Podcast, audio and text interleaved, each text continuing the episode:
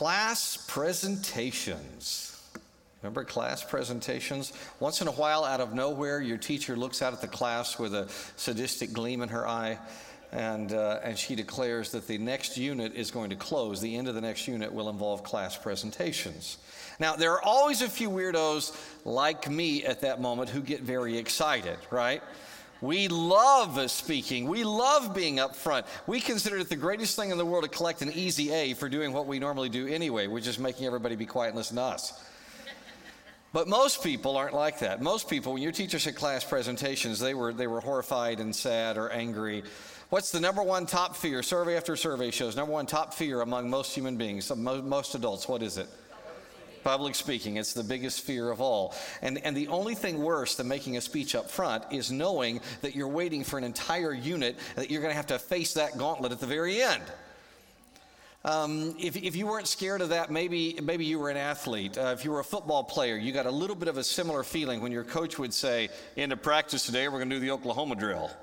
And I was like, oh. Now, if you, if you don't know, it's the most wicked, wonderful, sadistic thing in all of sports. It's just this one on one, embarrassing, difficult, hard, threatening thing. And you're sitting there, one, your palms start sweating, and you think, oh, my coach is mentally unstable, right? The point is, you can all relate. We can all relate. There are these times where your leader tells you that he or she has planned an activity for the group, and you become absolutely terrified as a result. Jesus' disciples understand that feeling. Open your Bible, please. Mark chapter 10. Mark is the second book in your New Testament. Go to Mark chapter 10. Turn there and let's read verses 32 through 34. They were on the road going up to Jerusalem. Um, this takes place right after Jesus and the disciples have left Galilee for the last time. They've gone down uh, through Judea and across the Jordan River into Perea. So they're on the east side of the Jordan River. They were on the road going up to Jerusalem, and Jesus was walking ahead of them, going up to Jerusalem. The disciples were astonished, but those who followed him were afraid.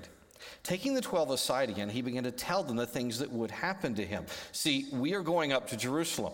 The Son of Man will be handed over to the chief priests and the scribes, and they will condemn him to death. Then they will hand him over to the Gentiles, and they will mock him. Son of Man, by the way, is Jesus himself. That's who he's talking about. They will mock him, spit on him, flog him, and kill him, and he will rise after three days.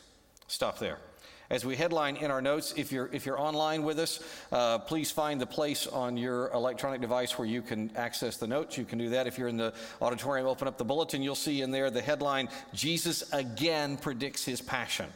This is a recurring theme in the last half of Mark, and each time is is unsettling for the disciples. Every time Jesus predicts his, his suffering, death, resurrection, it's very unsettling for the disciples. They're unsettled because for them, heading up to Jerusalem is terrifying. You see, look up here at the map. It's no secret that Jesus has turned Galilee and Judea and Perea upside down. The crowds are huge. The numbers of people following him, disciples, they keep growing and growing. Even Gentiles keep turning to him, believing in him as Messiah. It's also no secret that, on the whole, the Jewish religious leaders who are centered in Jerusalem, they hate Jesus.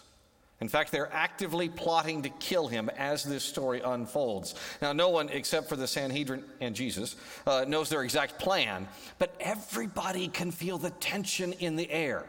The tension is thick for Jesus to willingly step in the direction of the Jewish religious council, the Sanhedrin, and, and the Roman legion in Jerusalem. That, that's akin to throwing a match in a room full of gunpowder.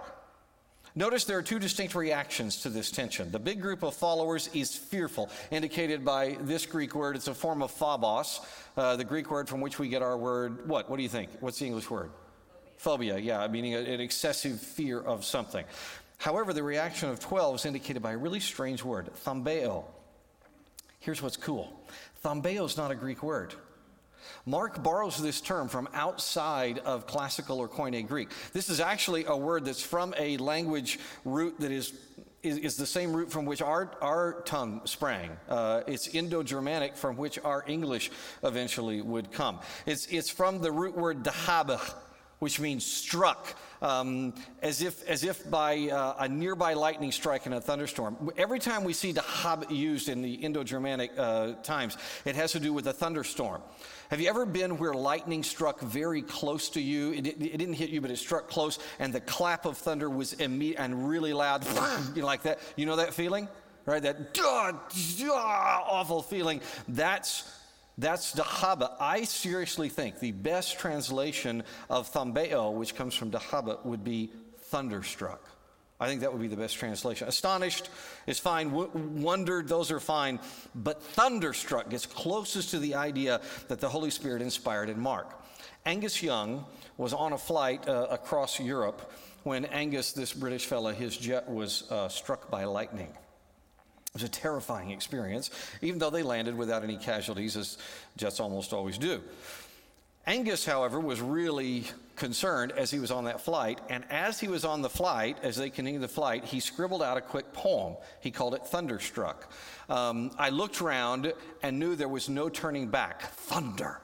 My mind raced, and I thought, what could I do? Thunder and I knew there was no help, no help from you. Thunder, sound of the drums beating in my heart. Now, Angus was part of a band you may have heard of called AC/DC. Um, and, and his bandmates loved that poem and they recorded it as a song.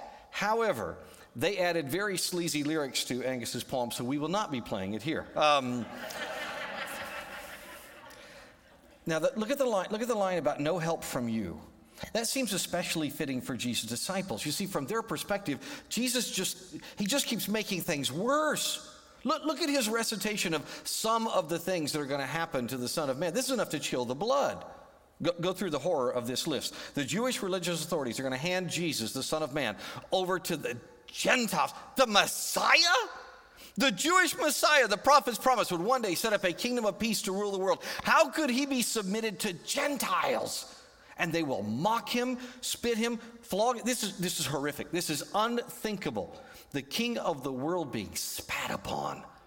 And Jesus predicts they will kill him and he will rise after three days. Now, the 12, they are still blind to the resurrection. This idea makes so little sense to them, they don't, they don't even seem to hear it. But the death part, oh, that they understand. You see, it's not merely concern about Jesus that is moving them here. Yes, Yes, they are surely befuddled by this unexpected and seemingly nonsensical turn in prophecy handed over to Gentiles. Yes, they are upset about losing their rabbi. But possibly to them, the most bothersome word in this is this word right here we. We, Jesus says, are going up to Jerusalem. Now, these guys know Ezekiel, they know Zephaniah, they know that, that if evil people strike the shepherd, the sheep are going to be scattered and, and taken as prey. Being Native American, my family rather enjoys American Indian jokes. One of my uncle's favorite jokes, favorite all time jokes, was this Lone Ranger and Tonto rode up over a rise and suddenly were astonished to find in front of them 5,000 angry Sioux warriors. The braves all looked up and saw the Lone Ranger and Tonto up on the cliff, and they started shaking their shields and yelling their war cry.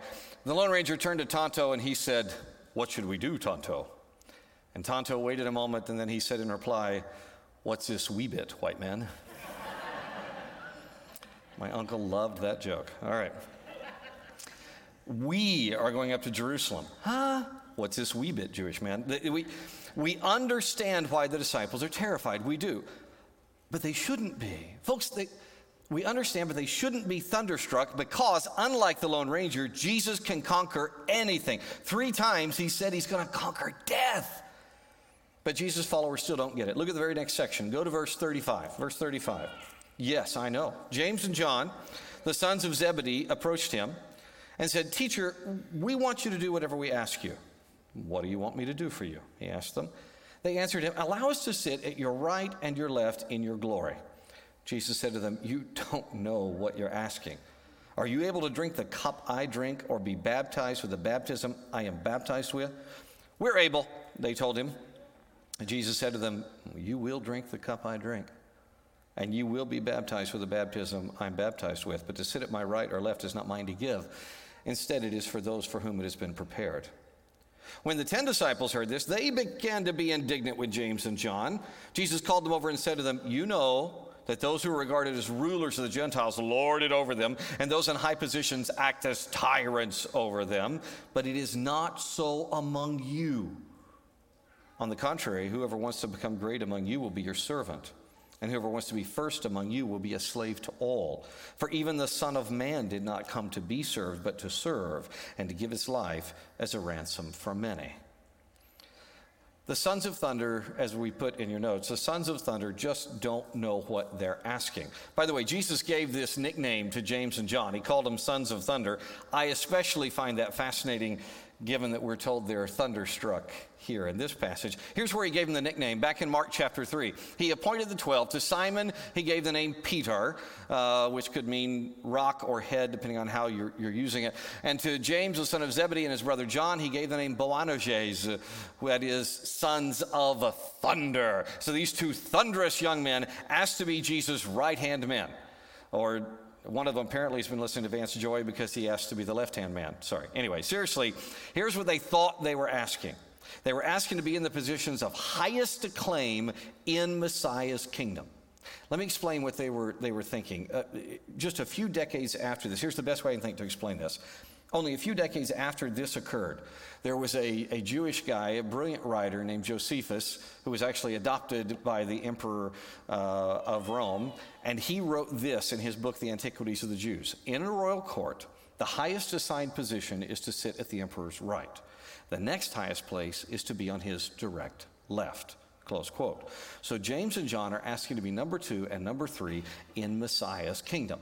Now, the cool thing is, these thunderstruck sons of thunder are showing they, they do at least still trust that Jesus will establish his kingdom. I mean, don't miss that. That's pretty cool. At least they are expressing belief that Jesus is indeed the true emperor. But don't get too excited about their faith here either.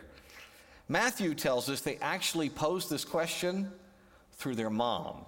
True story. You just thought helicopter parenting was new. Um, Matthew chapter 20. Then the mother of James and John, the son of Ze- sons of Zebedee, came to Jesus with her son. She knelt respectfully to ask a favor. What is your request? He asked. She replied, In your kingdom, please let my two sons sit in places of honor next to you, one on your right, the other on your left. Wow. Hiding behind mommy screams that you really aren't ready to take the burden of leadership. And, I, and really, that's not the most distressing part. The most distressing thing is they completely miss what Jesus is doing. I know, I know.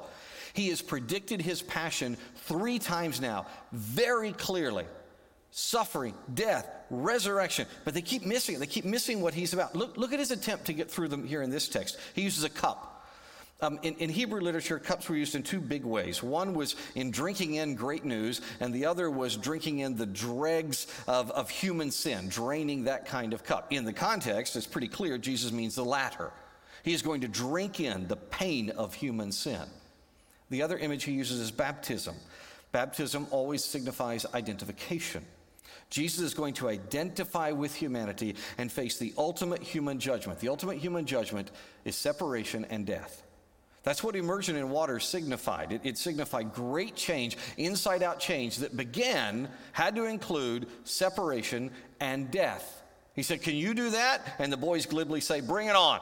We can handle that. And Jesus promises they will. Well, they're not going to identify human sin and, and drink in sin as a ransom the way Jesus will. But James will be the very first to die. He's the first apostle martyred.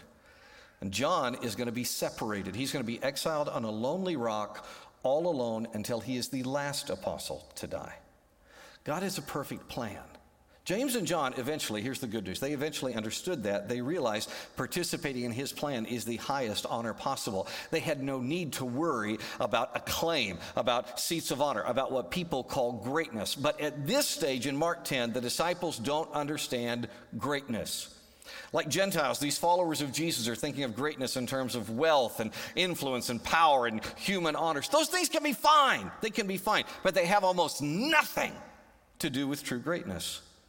Greatness is found in imitating, in, in following, in becoming like Jesus, Jesus, the ultimate servant. I think Pastor Glenn Edwards was on target. He, he speculated this way. I, put, I like this so much, I put it in your notes. Their ambition was to reach a place, finally, where they could live as passive receivers. Christ, having better things in mind for them than that, was eager for them to live lives of active engagement in his name and for the benefit of others. Close quote. In God's eyes, greatness is found in the active voice, a life of serving God directly and serving God through serving others. There's an old Eddie Murphy film, uh, Coming to America need to see all of you afterwards to talk about your viewing that you've seen coming to America. You laughed way too much. Anyway, um, this is not a recommended movie. And Coming to America, the Prince Akeem Joffer is uh, this very, very, very ridiculously wealthy African prince, and everything is about it. He is the center of everything. He is living a passive life where everyone takes care of everything, and he's miserable. He's absolutely miserable. But then when he comes to America and eschews his wealth, at least for a time, he has to work and he likes it. He starts learning about the joy of service and work and being engaged and working for other people and working for, for good. And he, he starts really having a great time. He's enjoying himself. He's happy. Gee, I wonder where the screenwriters, Art Buchwald and Eddie Murphy, got that idea. The disciples are just like Prince Akeem back in Africa. They don't yet understand greatness. Greatness is achieved by leading through service. Years ago, I was discussing all this with my friend Kevin East. And Kevin gave a brilliant summary that I wrote down. He said this He said, Leading comes through following. Leading comes through following. When we obediently follow Jesus, really listening to him and trusting him, then disciples of Christ are in a position to lead. Close quote. And I do highly recommend his podcast, Following to Lead. More recently, I was on the phone and I was interviewing somebody in another state uh, of the U.S. And, uh, and I was asking questions in this interview concerning a, a candidate that we had here at the church for a leadership position. And I was talking to this person in another state about our candidate, and I want to show you what this person said. Said this person being considered is the one I picture whenever I think about servant leadership. And then he elaborated. He said, He's in charge. He does not duck responsibility, but there is not a single moment where you doubt his commitment to you and your success. He truly slaves away to make sure everyone around him is blessed. Close quote. May that be said of every one of us. All God's people said? Amen. Now, let's read the last part, verse 46 of this thought section, verse 46 through 52. They came to Jericho. And as he was leaving Jericho, Jericho's just on the west side of the Jordan River, so they're on their way up elevation to Jerusalem. As he was leaving Jericho with his disciples and a large crowd, Bartimaeus, the son of Timaeus, a blind beggar, was sitting by the road. When he heard that it was Jesus of Nazareth, he began to cry out, Jesus, son of David, have mercy on me. Many warned him to keep quiet, but he was crying out all the more, Have mercy on me, son of David. Jesus stopped and said, Call him. So they called the blind man and said to him, Have courage, get up, he's calling for you. He threw off his coat, jumped up, and came to Jesus. Then Jesus answered him, What do you want me to do for you? Rabboni, the blind man said to him, I want to see. Jesus said to him, Go, your faith has saved you. Immediately, he could see and began to follow Jesus on the road. This is such a fantastic contrast. Look at this. Unlike the disciples, Bartimaeus sees clearly even while he's still blind. By the way, that's the headline on the right side of our notes Bartimaeus sees clearly. Whereas the disciples don't grasp the resurrection. Bartimaeus does. He understands prophecy. First thing, Bartimaeus understands Jesus in relation to David and the Davidic covenant. You see, God had repeatedly expressed to David uh, a, a, subsection of his great covenant of grace with Abraham. Let, let me show you the part of the Davidic covenant that is germane to this situation. God said to David, an offspring of his, of David's, will sit enthroned in Jerusalem and rule as Messiah forever. He told David that he will establish, this Messiah will establish a physical kingdom for Jews and that he will rule an eternal perfect, perfect government for all of the world. You can look at that in 2 Samuel and 1 Chronicles and 2 Chronicles. All right? That's what Bartimaeus means when he addresses Jesus as son of David. Now, the disciples also grasp this. They get the Davidic covenant. That's why they're fighting over positions of authority in the kingdom to come. But Bartimaeus seems to understand more. Remember that charged political climate? Everything was so tense. People are hushing the blind guy because they know that Jesus' claims of messiahship are the main reason that the leaders want to kill him. Bart doesn't care. He just keeps telling the truth. Jesus, you're the Messiah. You're the Son of David. I am sinful. I am not worthy of you who are God, so I beg for mercy. Loudly. And there may be even more to Bartimaeus' repeated declarations. I want you to look at this. Look up here. Psalm 16. David said this in Psalm 16 No wonder my heart is glad and I rejoice. My body rests in safety, for you will not leave my soul among the dead. That's the Hebrew word sheol. Or allow your Holy One to rot in the grave. You will show me the way of life, granting me the joy of your presence and the pleasures of living with you forever. Now, Bartimaeus may have insight here that others around him lacked. Let me give you a little history here. Most Jewish commentators, who, who, all the rabbis who wrote about Psalm 16, they reasoned that David is talking about David himself here. That, that David will not remain in the grave. Because of his trust in Yahweh, David will be granted a perfect body through Messiah to live in God's presence forever. That's great. But think Jesus has just been describing his death and his coming resurrection death and resurrection. He's just done it over and over and over. And this guy, Bartimaeus, keeps calling Jesus son of David. It seems possible to me that Bartimaeus was noting that David didn't just describe himself in Psalm 16, he was also alluding to Messiah, his ultimate offspring, Jesus. And by the way, that is exactly what Peter would later preach. Acts chapter 2. After Jesus' resurrection, right? Peter says this about the Son of David. Acts chapter 2. Dear brothers, think about this. You can be sure the patriarch David wasn't referring to himself, for he died and was buried, and his tomb is still here among us. Uh, you and I went and saw it, didn't we? We were in, we were in Jerusalem. But he was a prophet and he knew God had promised with an oath that one of David's own descendants would sit on his throne.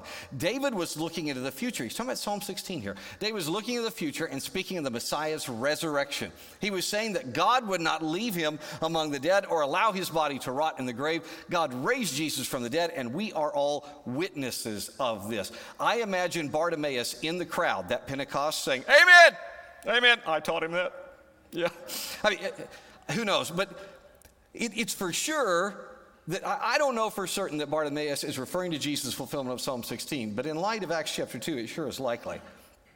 Regardless, Bartimaeus saw Jesus for who he is. He is Messiah, he is fulfillment of the Davidic covenant. By Acts chapter 2, Peter finally caught up. What about me? What about you? What would change if we saw life through the lens of biblical prophecy? I'm, I'm not talking about weird newspaper exegesis where people grab every headline and say, oh my goodness, look, this has to be the fulfillment of some. Uh, that, that's absurd.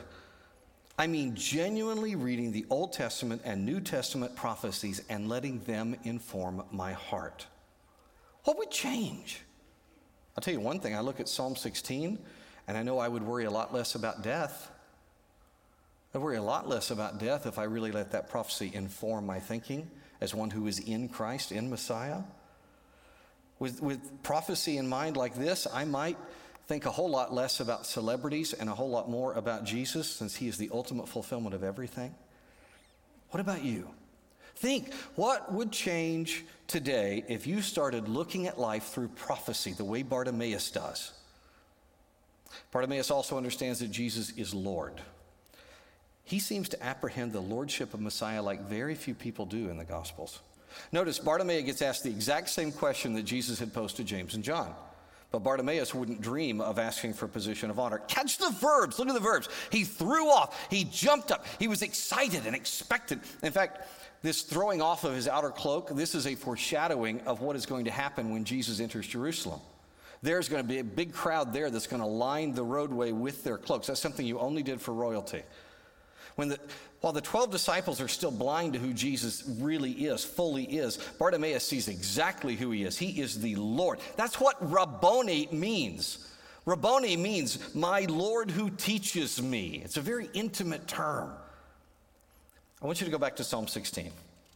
Now, I don't know whether for certain whether Bartimaeus was alluding to verses 9 through 11, but it appears almost certain that he was referencing this part of David's song. I want us to read verses 7 and 8 of Psalm 16. Uh, you join me on the underlined text. I will bless the Lord who counsels me, even at night when my thoughts trouble me.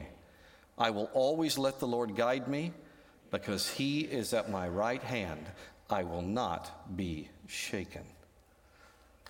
This man who lived in continual night knew where to go for counsel, Rabboni. He isn't shaken, even by blindness, because he learns from the Lord who guides him. By the way, Mark loves this kind of humor. The man who already sees asks for sight, and his request is granted in every way. What would change if I saw like that? What if I filled my blind eyes with Rabboni? My Lord who teaches me. You know, earlier in Mark, we learned from Peter there's, there's really only two choices. Every single moment in life, there are really only two choices. I can live knowing Jesus is who he is, the Lord, or I can live with my mindset on earthly things. That's it. It's a very binary issue, every moment of day. Of every day. So, so Peter, Mark chapter 8, is asked by Jesus, who do, who, do you, who do you say that I am? And Peter says, You are Messiah. And for that, he's praised. But then, just a few seconds later, by the way, it was when Jesus the first time mentioned his coming passion. It was when Jesus talked about his death and resurrection. Jesus did that, and Peter takes Jesus aside and starts dressing down the Lord. He starts telling him off how wrong he is and how he did this is not how you build a kingdom. You, what a Look at what happens. Verse 33, turning around, looking at his disciples, he, Jesus, rebuked Peter, said, Get behind me, Satan. You're not thinking about God's concerns, but human concerns. Look at the contrast. Every moment. Maybe you and I, if we thought all the time about how Jesus really is Lord and didn't try to boss him quite so much. Maybe if we thought about how he is the king and he will establish his kingdom, maybe then we would have our minds filled a whole lot less with worry and be struggling much less with human concerns. Thirdly, Bartimaeus understands trust. Do you notice in the passage Jesus doesn't even mention healing? That's implied. It's implied in the scene. By the way, it's also implied in the Greek uh, verb used here for saved. It implies physical healing and saving. But healing's not the main thing. The, the Lord highlights Bartimaeus' faith. This fellow trusts Jesus, the Lord, the Messiah, the Son of David. Eyesight's just extra. That's superfluous. Bart is saved for eternity because he could truly see with eyes of faith. And thus the blind, the blind beggar becomes the living embodiment of trust in God. Hebrews chapter 11, verse 1. This, this is, Bartimaeus is Hebrews 11, 1 in the flesh. Read with me Hebrews 11, 1 all together. Now, faith is the reality of what is hoped for, the proof of what is not seen. What would change if I saw like that? If I filled my eyes with faith? Martin Luther had a great answer to that. I want you to look at his statement. It's there in your notes. Um, this is from his collected writings. This is actually three letters of his cobbled together, but, but it's well done. Uh, Luther wrote this If someone could believe with a certain and constant faith and could understand the magnitude of it all, that he is the Son and heir of God, he could regard all the power and wealth of all the kingdoms of the world as filth and refuse in comparison with his heavenly inheritance. Whatever the world has that is sublime and glorious would make him sick, he went on. If we could grasp and believe for a certainty that God is our Father, and that we are his sons and heirs, the world would immediately seem vile to us with everything it regards as precious, such as righteousness, wisdom, kingdoms, power, crowns, gold, glory, riches, pleasure, and the like. This is brilliant we would not attach our hearts so firmly to physical things that their presence would give us confidence and their removal would produce dejection and even despair. Close quote. What would change if I filled my eyes with trust in Christ? Everything. Everything would change. 500 years after Luther, a seminary professor named David Briones said this. He was commenting on Luther's letters. He said, Luther describes the way of joy, peace, satisfaction, humility, gratitude, and the like. But one must think counterculturally to arrive at these things. We must grasp and believe, that quote from Luther, that God is our Father in Christ, and we are his children. All God's people said, as John would later write, called children of God, and such we are. When we focus on prophecy, on the lordship of Jesus, when we focus on trusting Him, it does not make us worthless here on earth. it actually makes us more effective and more engaged, not only for eternity, but in the here and now. And that's the lesson that's contained in the very last clause in our text. Look at the last clause. He began to follow Jesus on the road. Bartimaeus understands discipleship. What did he do? Immediately after he got physical sight, what did he do? He followed Jesus. And that's what discipleship means. It means to follow the master. The set aside 12 disciples, they were afraid. They were thunderstruck about the idea of going up to Jerusalem. But this son of Timaeus, look at him. He doesn't even ask for an invitation. He just runs after Messiah. He is not afraid. Remember the climate in which this is happening. He is not afraid to be known as a Jesus follower, even in this heated political situation where the most powerful people hate Jesus. What would change if I did that? What would be different in my life if right now I decided to follow Jesus no matter what? Whatever road I'm on, whatever earthly things God has put me to live in, whatever job, community, family, etc., I can follow Jesus on that road. And if I do so, think what, what would be different? I'd like you to think of just one difference in your life. If you really followed Jesus on your road, what would be different? Keep that in mind and let's pray about it. Let's pray together. Father, I pray for myself. I pray for my brothers and sisters. I pray for the conviction and the change that is inherent in Bartimaeus. What a challenge he is to us. Lord, I, pr- I pray for what he brings, he brings to me to see through prophecy, not as some kind of weird control game or sensationalism, but because I can actually share the mind of God and rejoice in what you're doing and will do. Your lordship not a genie to be bossed around by me, but the Son of Man, the Messiah. Lord, what changes if I trust you, if I follow you on my road? it's so funny. We, we lie to ourselves and we pretend that, um, that if we do all those things, that we, if we were like Bartimaeus, we won't be effective uh, here and now. And it's so hilarious. It's the exact opposite. Lord, I beg you that you will change us, you change me through prophecy and lordship and discipleship and trust. By the way, speaking of trust, Lord, I pray for anybody, anybody who is studying with us here or around the world, that if they have never trusted Jesus, they will do so right now. Lord, I pray they will recognize that you you, Jesus, willingly walked up that road to Jerusalem, knowing what you were doing on purpose to give up your life. Because as, as the God man, as the Son of Man, fully God, fully human, you, you were the only one who could pay the price. You, you paid for our sin. You drank that cup. You were baptized with that and offered yourself as a ransom. Pray, we praise you. We thank you for that. And I pray that you will draw people to trust you and you alone for their relationship with God forever. Help them get rid of the materialist nonsense mindset that we. It's so easy to disprove, but we fall into that, that there is no such thing as eternity and all the junk that we have around us and in us. Help them get rid of self righteousness, which is rampant in humans and is even praised today. Help us to approach you as Bartimaeus did. Have mercy on me, son of David.